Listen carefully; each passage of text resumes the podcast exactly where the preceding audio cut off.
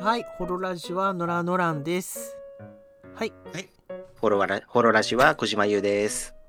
そして今回はゲストにケイスケさんに、えー来てく来ていただいてます。あ、フォロラジは、ケイスケです。よろしくお願いします。はい、よろしくお願いします。お願いします。というわけでね、ケイスケさん来ていただいて。緊張すんな。はい。みんな最初それ言うんだよな。なんか緊張しますね。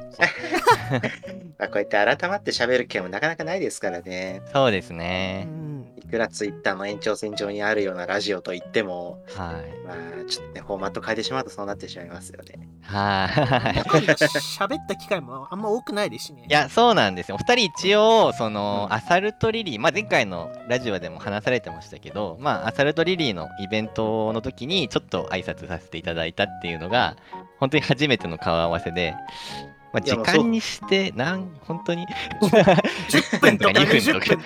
そう、はい。まあ10分は間違いなく行ってないぐらいの。分言。ってないですね。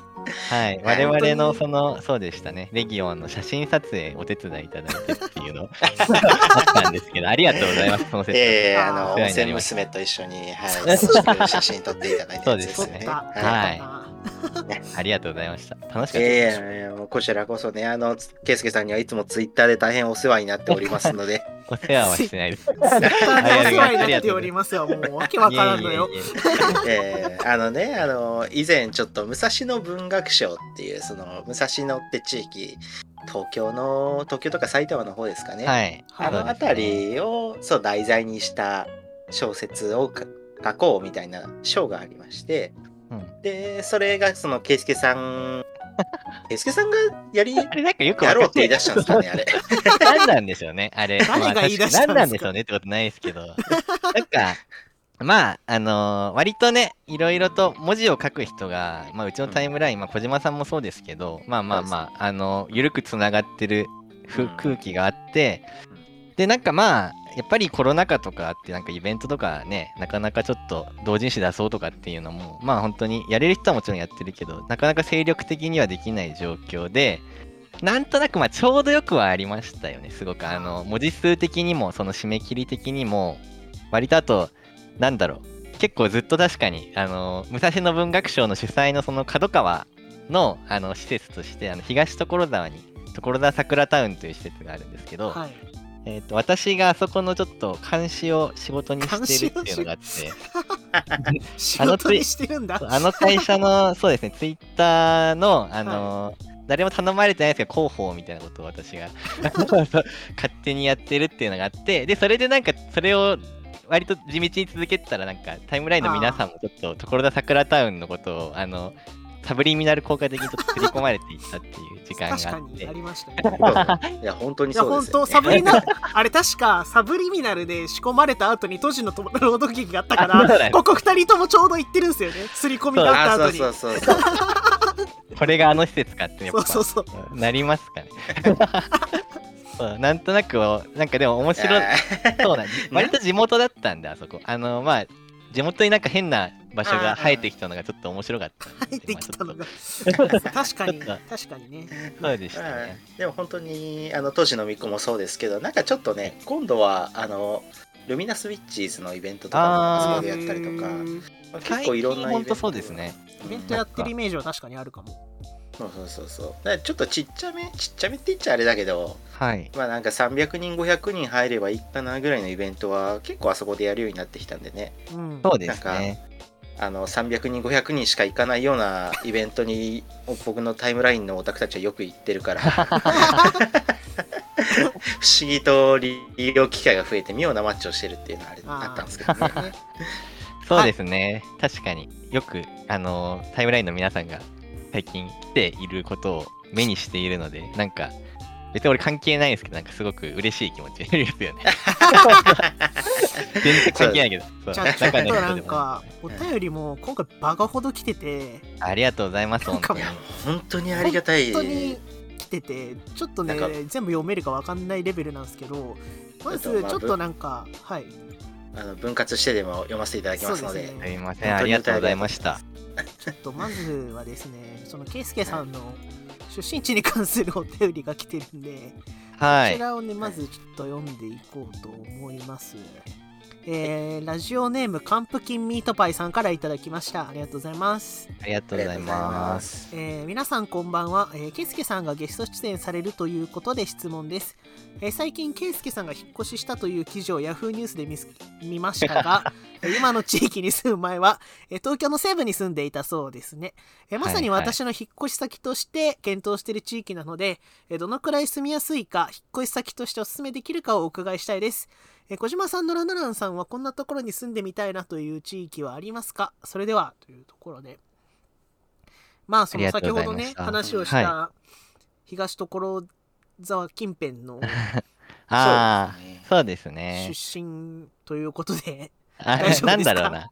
えっと、一応、いあの、詳細に話すと、まあ、なんだろう、地元っていうのは、うん。まあまあ、別に俺話して、あの、なんだろう、ノーガード戦法でやってるんで、その、インターネット。はいインターネット じ住所情報とかは別にあの晒していいと思ってるんですけど、あまあ現怖すぎる住所はちょっと怖いんだけど、怖すぎる、はい地元は東京都府中市なんですよ。あの競馬場がある。あはいはいはい、まあ一応だからその西部ではあるんですけなるほどはい。で、えっと、引っ越してきたところというか、あの、東所沢近辺に住んでたのが、まあ、一応、清瀬市でした。あの、あ全住所。えー、全住所 で、まあ、結構、あの、そうですね、長らく武蔵野に住んではいたというか、まあ、うんそうですね。で、今、引っ越して、ちょっと、あの、千葉県の方にいるんですけど、はいはい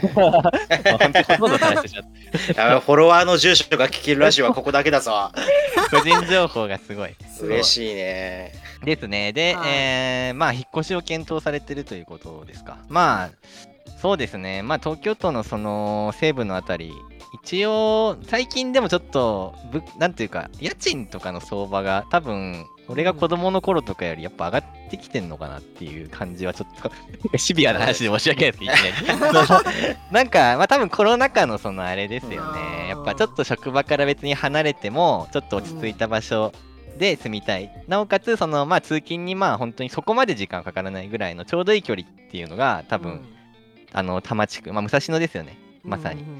ベッドタウンとして。あって、まあ本当に武蔵野文学賞にもつながってくるというか、あのまあ国木田ドッポさんもなんかそういうちょっと中央集権的なその都会にちょっと嫌気がさして、その武蔵野、まあ渋谷のことなんですけど、国木田ドッポの武蔵野っていうのは、まあへー昔の、そうなんだはい。そうですね、渋谷はそんなに別に、あの、まだ雑木林がたくさん生えてるみたいな状況だったんで、なんかちょっとそういう、遠くもないんだけど、ちょっうんとあの、一瞬都会から離れて、あの、静かに過ごせる場所っていうところで、その武蔵野って小説書いてたりするんですけど、まあ、現代もでもちょっと心としては近いものはありますよね。そうやってまあ、あの、俺もやっぱ完全なちょっと、あの、田舎みたいなものって憧れはあるんですけど、実際住むってなってくると、ちょっとやっぱ難しいかなって気持ちもあるんで、そうですね。ですよね。なんか、ほどほどにその都会とのアクセスが良くて、で、なおかつそんなに人がいっぱいいないっていう場所で言うんだったら、結構おすすめかなって、そういう場所を求めてるっていうことだったら、まあ、東京西部結構選択肢としてはありかなとは思うんですけど、まあ、やっぱ人気は出始めてるんで、ちょっと、ああのー場所探しはちゅあの注意、注意というか、結構思ったより家賃が高いなみたいな感じ？なんか。高いっすね、最近。俺もちょっと考えてたんですけどね、こっちも。割と、うん、全然千葉の方が安くて。はい千葉はそうっすね。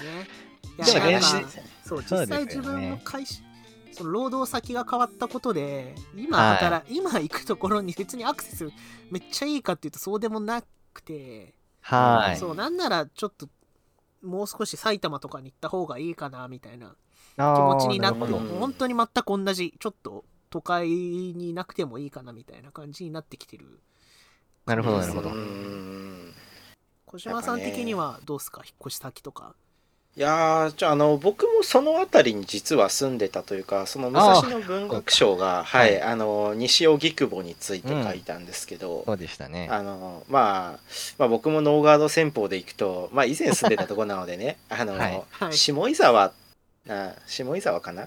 あの、はいはいはいはいはいははいはいあのまあす下井草？そうはい下井草そうはい、えー以前ねあの下井草にちょっと住んでましてあの杉並とか阿佐ヶ谷とかうんまあ大体あの辺りで、あのあたりはい。あのそう快速が止まらない西武新宿線のうん。最寄り駅だったので、ままあ比較的家賃は安い、まあそれこそね。うんうん、それこそまあ普通に住む分には多分本当6万前後ぐらいで一人暮らしなら住めるって。まあまあ東京としては一般的かなっていうところで。安い方ですねきっと。そうですはいね、本当にあのいろいろ近くてね。まあ新宿まで本当に電車で15分20分ではいかつ周りも閑静な住宅街で。まあ自然も多少あるしで本当にめちゃくちゃいいとこでした。マジでいいとこでしたなるほど、まあおすすめって感じですかね小島さん。おすすめです。あの、はい。特に車に乗りたいとかそういう趣味がなければあそう。そこら辺でいいと思います。確かに車持ってる趣味あると千葉とかがめっちゃいい印象ありますね。そうなんですね。ああとあの辺りむちゃむちゃ警察官が張ってるんですよ 尋常じゃなく捕まるので。そうなんだ。あの辺りで運転するのは本当にやめた方がいいです。ね 割とそうですよね。アニメスタジオとかがたくさんあるから、まあ、白箱のカーチェイスとかの現場割とあそうそう。辺のところかもしれない。高齢順守でね。うん、あれは多分青梅街道沿いだったんだろうなと思いながら。はじゃあ次ちょっとお便りいきます。い。はあのまたねノーガード感のあるお便りが い来てるんですけど、ラジオネームスミス太郎さんからいただいてます。ありがとうございます。ありがとうございます。りがとうございます。えー小島優さん、ノラノランさん、ゲストのケイスケさん、ホロッス。ホホロッス？スホロッス？読み方わかんねえんだよな。ホロッ ス。ホロッス？ホロッス。でもホロッス好きだな俺。終わり。おはスの番長みたいですね。世代です。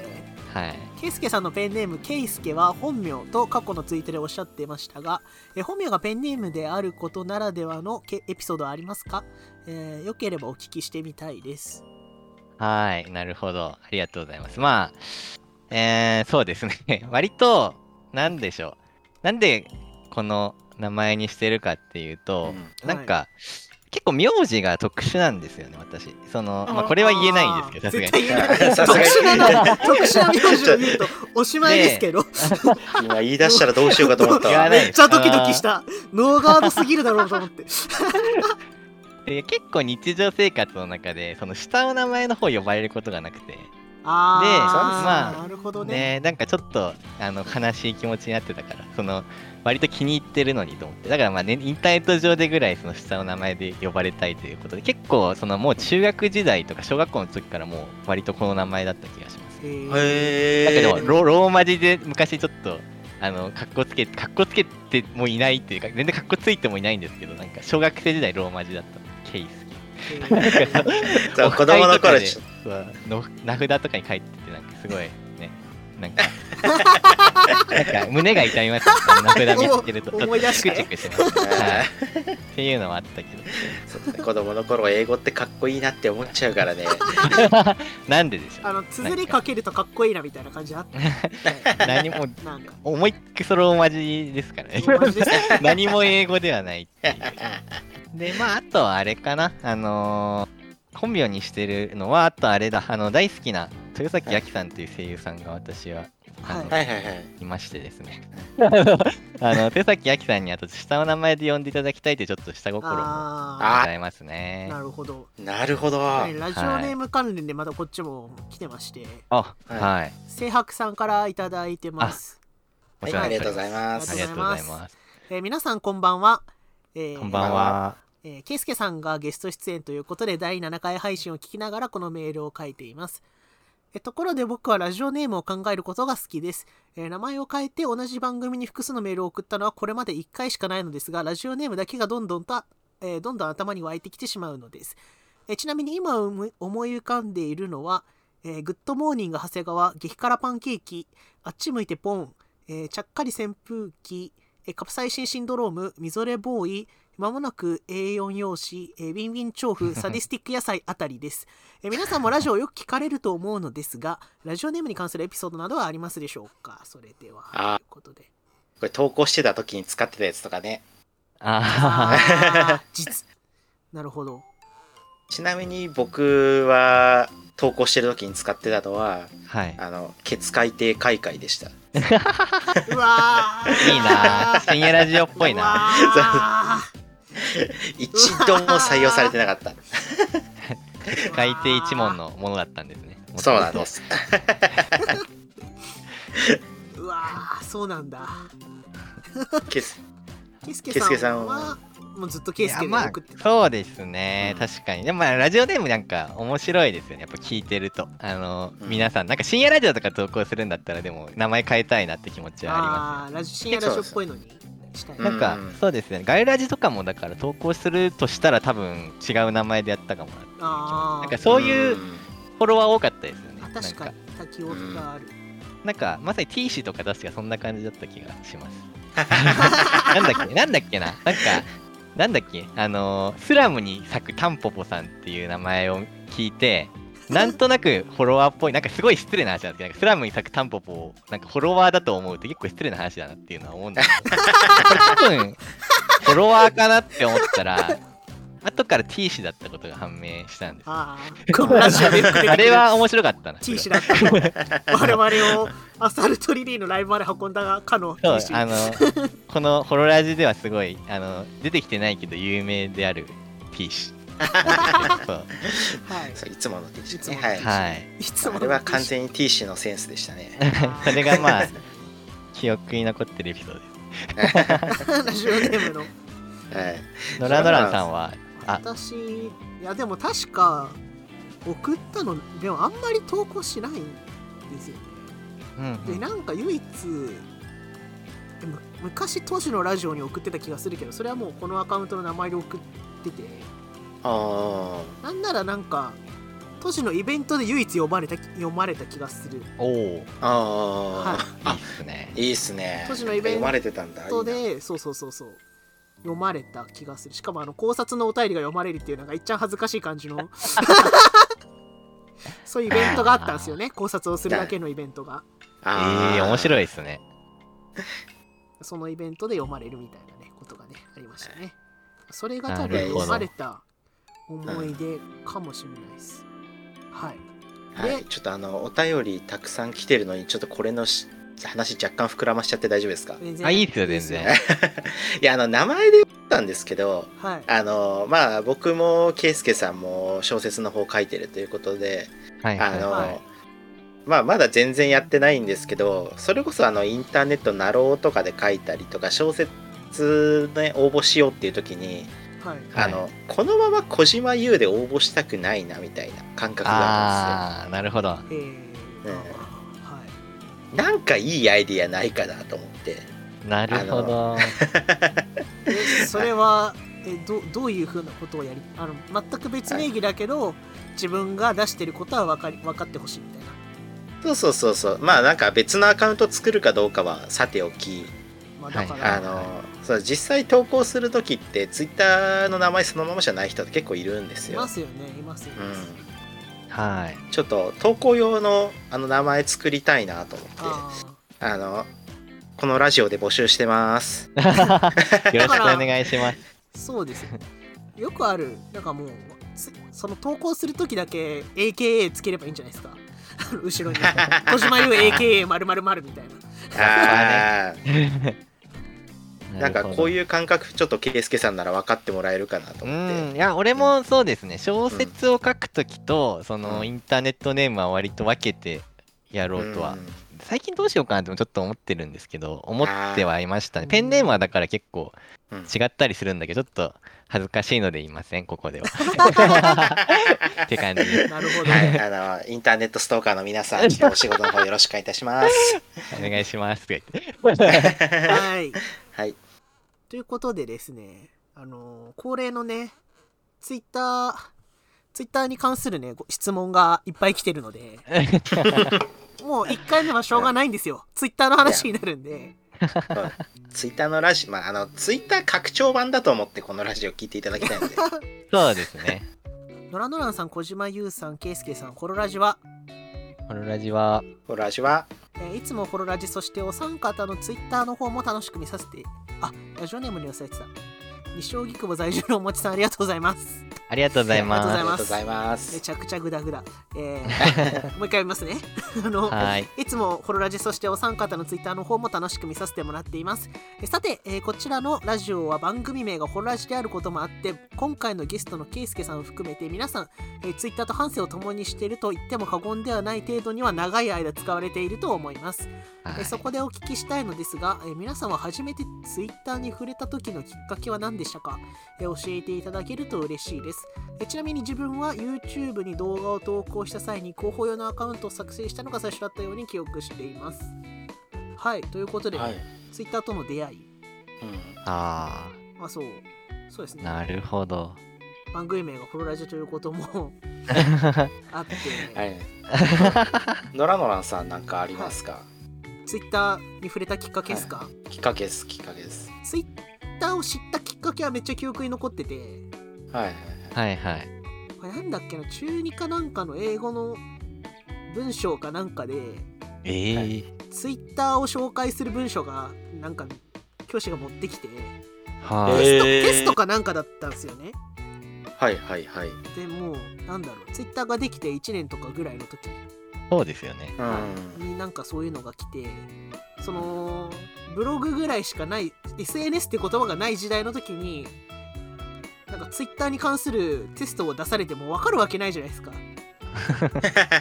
そうですいやこれ冷静に考えてもらって日本語でも分かんねえと思うんだけどそれを英語で出されたもんだから何も答えられなかったっていう記憶がめちゃくちゃあって 最初ちょっと憎しみに近い感情を覚えたんですけど せめてミクシーにしておけばね。あそうそうですよね俺らミクシーでしたよね、やっぱね。さあ、世代的にね。全盛期。全盛期っていうか、その、あでもなんかミクシー怖くて触れなかったんだよいや、そう、実は僕もミクシー取ってないんえですよね。本当ですか？俺、ミクシー、あの、招待制だったじゃないですか。友達からその招待してもらえないと、確かあの入れなかったんですよ、ミクシーって。そうですよね。あはい。はい足跡がああだこうだって言ってた友達がどうぞどうぞ。で、そう、俺、そう、うん誰も友達から誘ってもらえなくて、俺、ミクシー。マジで。あの、え ちなみに僕はそれでやってません。俺 はでもちょっと悲しすぎてあの2チャンネルに、あのミクシー招待用スレっていうのがあってあの優しい人が2チャンネルのあの誰も知らないんだけどそう招待用の URL だけ発行してくれて登録してミクシー入れますっていう風な あのことをやってた掲示板があってそこであのミクシー入ってであの学校の人たちとあの何食わぬ顔でつながってるっていうあのすごく寂しいすごく寂しい生活を送ってましたね。悲しいエピソードだなこれ。いやーいいな。こういう話聞きたくてラジオやってるな。そうそうそう。悲しすぎるな本当に。そう。まあそんな感じでテストに出されたツイッターをその数年後にはなんか愛用するようになるっていう。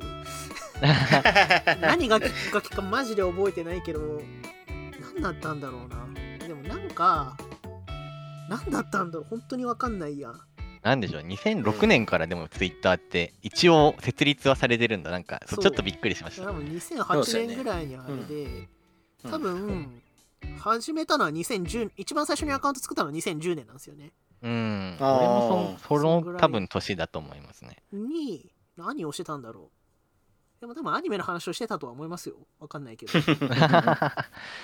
多分声優さんをフォローするために作ったかなんかだとは思うなるほど。多分そういう感じだったと思います。すよね。ケイスケさんは何で始めたああります？ああ割と俺は覚えてるかもな。なんかツイッターえーっとあのツイッターまあホロラジなんでちょっとフォロワーの話をするんですけどはい。はいはい。あのカンナミちゃん知ってますか？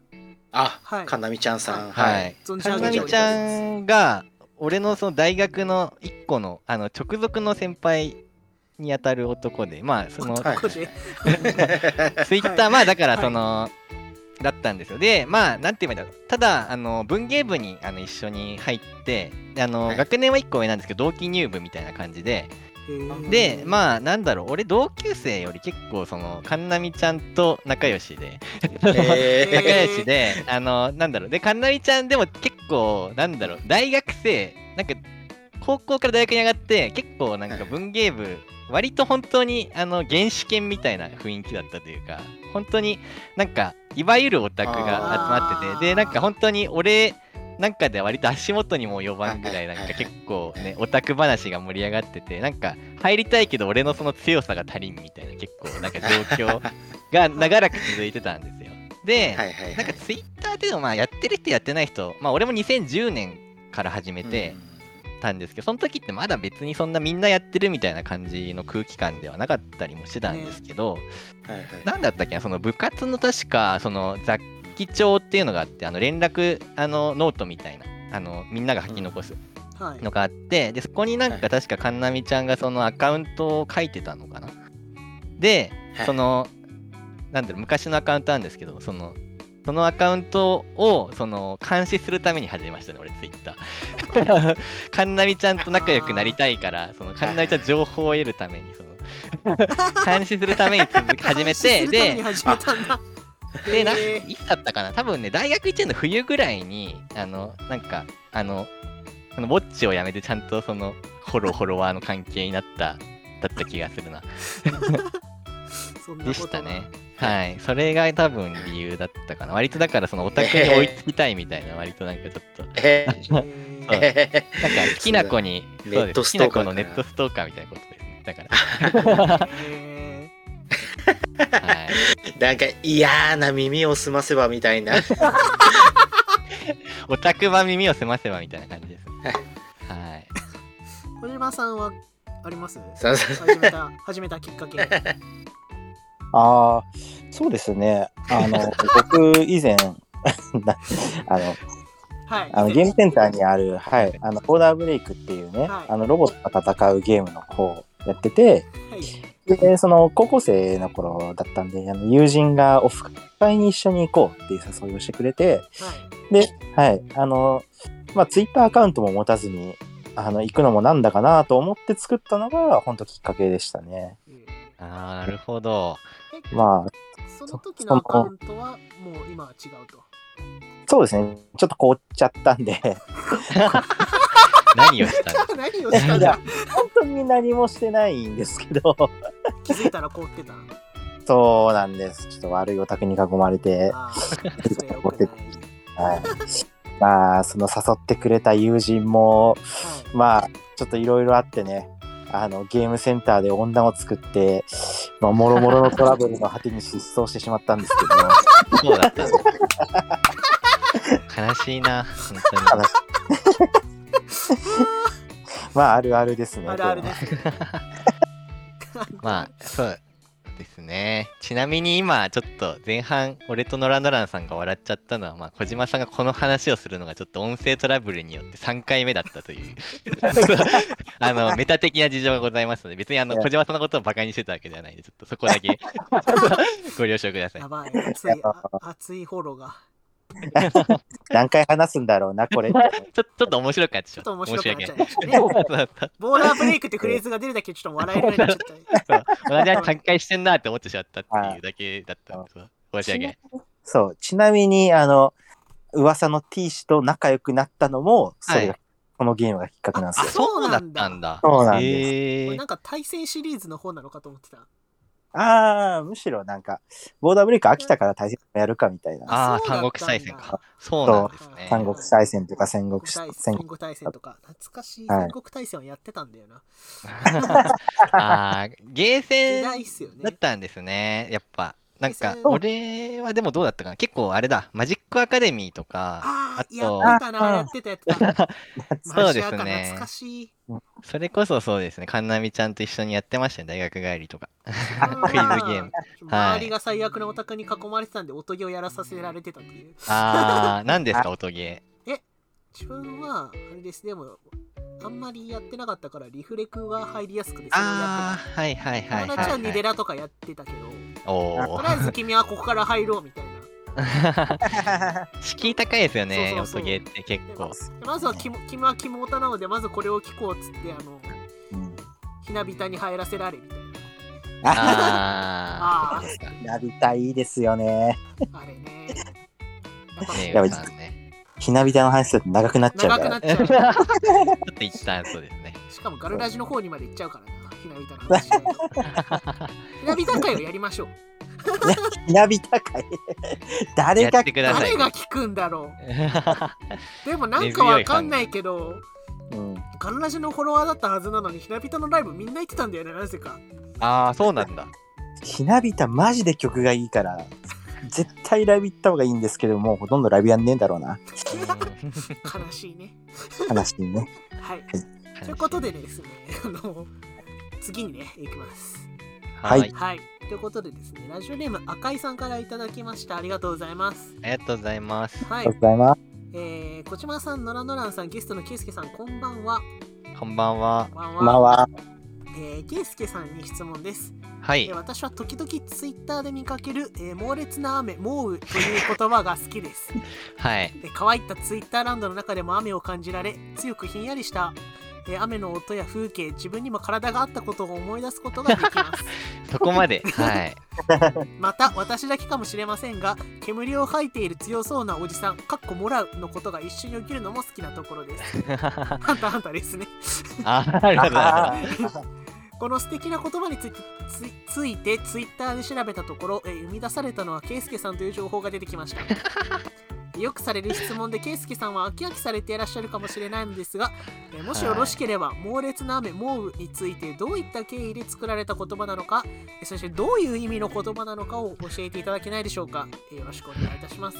はい。ありがとうございます。聞いてめちゃくちゃ聞きたいですこれ 今明かされるモウの真実ということですね。はいまあ、ないですけど、そんな。なんかないですけどね。なんか、なんででしたっけね？なんかわかんないけど、なんででしたっけ？なんか、きっかけで全然思い出せないな。なんか、なんか雨になると、やっぱりちょっと気分がね、憂鬱になるじゃないですか、ちょっと。ちょっとねで、なんかね、気圧とかの問題もあって、なんかだるいなって思ってて、はいもう、本当になんか、最近ほんと良くないんですけど、何も考えないツイッターをやってしまうっていうか、何も考えないでつぶやいちゃうって時があって、はいなんか、猛烈な雨って多分、なんかどっかで言葉を見た時に、なんか、やっぱ豪、なんかね、なんだろう、豪雨って言葉があるんだったら、猛雨もあるんじゃないかなと思って、なんか、言葉のね、響きが可愛い、猛雨。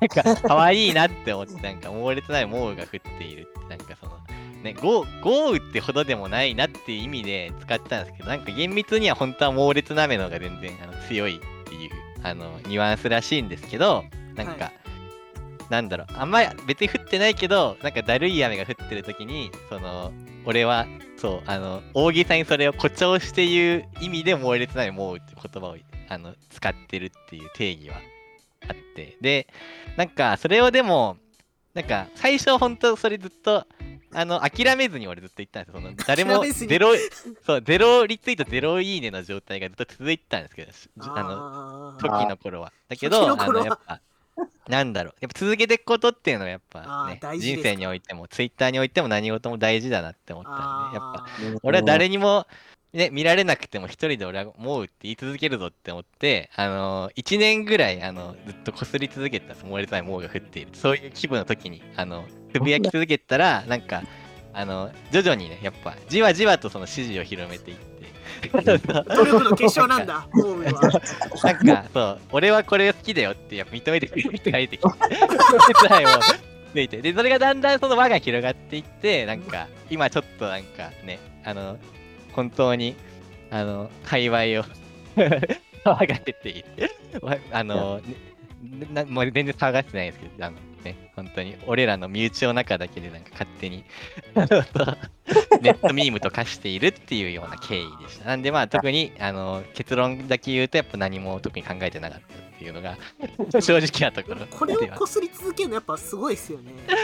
いやでもなんかフレーズ、なんか言ってて楽しいっちゃ楽しいですけどね。なんか猛烈な何も何もないです。なんかあの本当になんかみんなは悪ふざけに付き合ってくれてありがとうという気持ちしか私はないです。フレーズに関しては今後もよろしくなっていう感じです。よろしく。ありがとうございます。まさに余りをうがつというか、継続が力になるってことですね。いや、いいはいその話通りですね。いやでもやっぱミームってひ言い続ければ作っていけるんだなっていう諦めないことが大事かもしれない。諦めないそう、本当に。一回その1、なんだ、0リツイート0いいねでも、自分がやっぱこれだと思ったら、あの、言い続けていくと誰かが見つけてくれるっていう、やっぱそういう素敵な瞬間を俺はツイッターに求めてるところはあるんで。あ いい話だな。いい話になってしまった思いの。そう、その出会いなんですよね。あーモウもやっぱその決勝と言えるのかもしれない。ツイッター本当かツイッターライフの決勝もそうですよねあの、小じ小島優のラノランのフォロラジは、あの、身内ネタばかり起こするクソラジオではなくて、あなたの生活をちょっとでも前向きにさせる人生お役立ち番組なので、こういうライフハック、そうそうそう。こういうライフハックが大事です。こすってしまって。でもまあまあまあははい、そういうことです。身内ネタのこすり方って今回テーマで呼んでいただいたと思ったんで、そうですね。そんなことは全然ないんだけどな。はい、ありがとうございます。これはラストかなツイッター関連のお便りが、はい。えーです今日届い。たやつですねあはい。ありがとうござい。ます、たくさん。えー小島先生、ドラドランさん、ゲストのケスケさん、こんにちは。こんにち。はえー放送前にツイッターでち、ち、マルポチャンバラの、えー話題が出ていましたが、今回皆さん、ち、マルポチャンバラで決闘されるのでしょうか、えーラジオだと音声だけだと思い思うのですが、ピチピチした音と男たちの喘ぎ声が響き渡るのでしょうか、チャンネル登記されないか心配です。もしくはこれこそが小島優版の都市の世界なんでしょうか、暑い日が続きますが、季節の変わり目でもありますので、あまり下半身丸出しでおお過ごしなされないようご注意ください。えーそれでは。最後、真面目なのかよ。真面目ではないだろう。真面目ではないな。真面目ではないだろう、どう考えも。やってぱ、いや、そう、進歩でやっぱ時時報のね、挨拶もちゃんと入ってて、はい、偉かったですね。偉かった。そういうことではいやりません。やりません。はい。これはね、やらない、一生やらないです。すいません、ちょっと私の悪ノリが過ぎましたね。小島はい、さんが悪いというに初対面なんで、はい。初あの、初対面じゃなかったらやっていいことじゃないからね。まあ、あと10年ぐらい関係性が続いたらもしかしたら どこかで交える時もあるかもしれないですね。怖すぎる。怖すぎるよ、それも。やだよ。あー、絶対やだ。どういうことですか、マジで。はい。あのはいこういう感じのはね、あんま採用されないと思ってください。読んでんじゃん。結局読んでんだよな。注意喚起ということの注意採喚起ですすね。はい。はい。気をつけてよ。ツイッターでこういう話をしてるからといって出してもいいわけではないですからね。気をつけてください。まあ、まさにチ・マルポと同じということですね。出してはいけないということで。お後がよろしいようでということで。はい。はい。はいもう。絶対出すね、お前たち。よく収まったというところでですね。くだらない、本当かな綺麗にね、キリスケさんが収まったということで、はい1回目はね、そろそろ時間、お時間になってまいりました。やべえな、マジで。はい。全然なんかね、メールのお話 ありがとうね。本当に楽しくお話しさせていただいただけで前半終わってしまったんで。前半あの楽しくお話をするだけのやラジオなのであのいいですね、でも。はいはい。これで楽しかったね。はい。もちろんですねあの武蔵野文学賞の話今回一切してない？まあ武蔵野の話はね ちょっとしたけどあそうですね。してないので、えーもちろん2回目もございます後半もねありますのでぜひ後半もお聞きくださいはい。はいではおつフォローおつフォロー。